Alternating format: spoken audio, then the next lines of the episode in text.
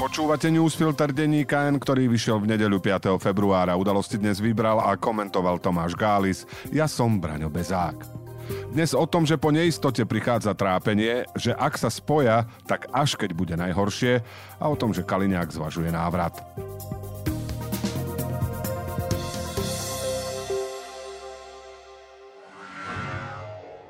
Môžu byť obľúbené modely Hyundai ešte výhodnejšie? Áno, so špeciálnou edíciou Play.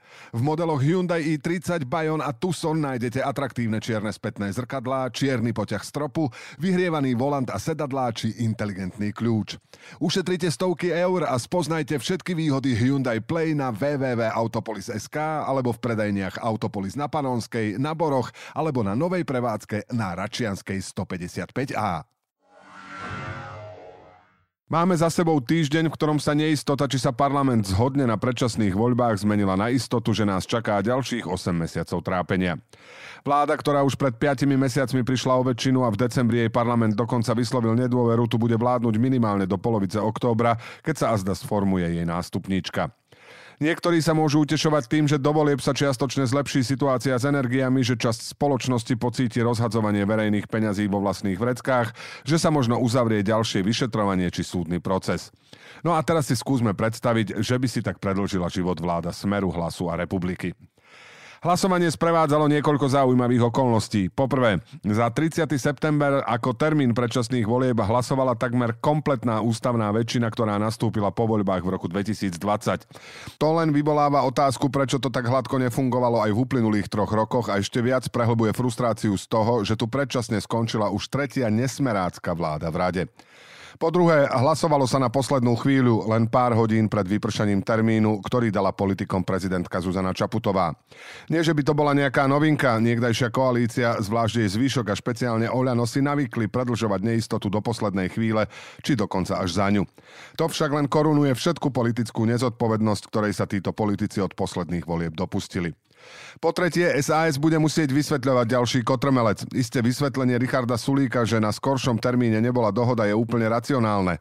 Lenže v politike záleží aj na zdaní a časť voličov nemusí rozumieť ani odchodu SAS z vlády, ani následnej podpore časti vládnych návrhov, ani návrhu na vyslovenie nedôvery, ani náznaku novej väčšiny, ani jej rýchlemu odmietnutiu, ani predlžovaniu trápenia s vládou, ktorú SAS predsa odmietla. Tých obratov je skrátka veľmi veľa. V končiacom týždni sa ukázalo, čo možno v nasledujúcich 8 mesiacoch čakať. Sem tam sa dá dokopy bývalá koalícia, ako by naďalej presadzovala niečo z programového vyhlásenia vlády, ale naplno sa tiež otvoril priestor pre rôzne ad hoc väčšiny, ako sa to črtá v prípade návrhu na zákaz nedelného predaja. Optimista by to mohol vykladať ako naplnenie ideálu, že poslanec má hlasovať podľa vlastného vedomia a svedomia. Pesimista vidí najmä partikulárne záujmy bez spoločného cieľa. Termín volieb máme, no to, aké formácie v nich budú kandidovať, ešte vôbec nie je jasné. Ak aj niekedy v budúcnosti k nejakému spájaniu, ktoré by mohlo zabrániť prepadu hlasov dôjde, bude to zrejme až v dôsledku slabých výsledkov a z prieskumov verejnej mienky. Nie preto, že na nesmerácké a nefašistické strany už teraz doľahla ťarcha zodpovednosti za ďalšie smerovanie krajiny. Najprv k tým, čo pôjdu sami.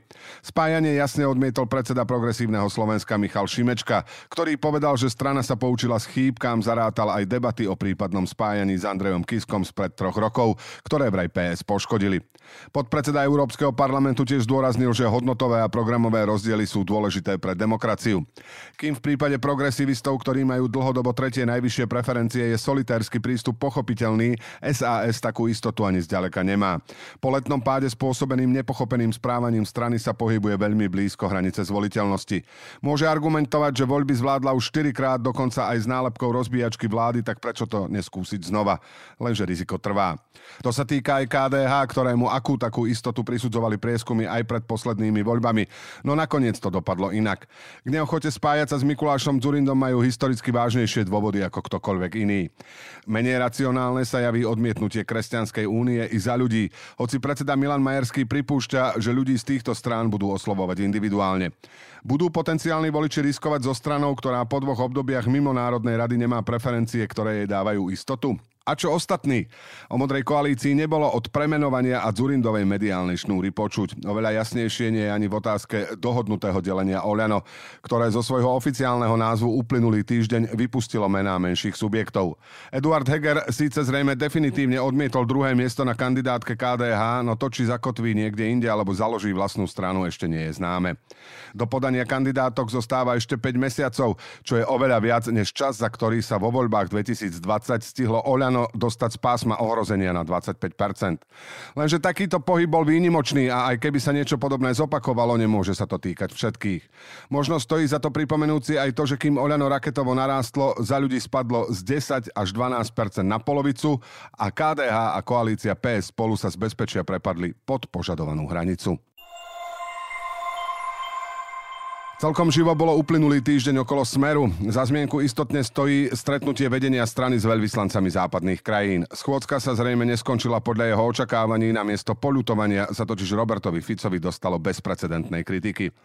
Predseda Smeru chcel upozorniť na údajné ohýbanie demokracie a právneho štátu a zneužívanie trestného práva za súčasnej vlády.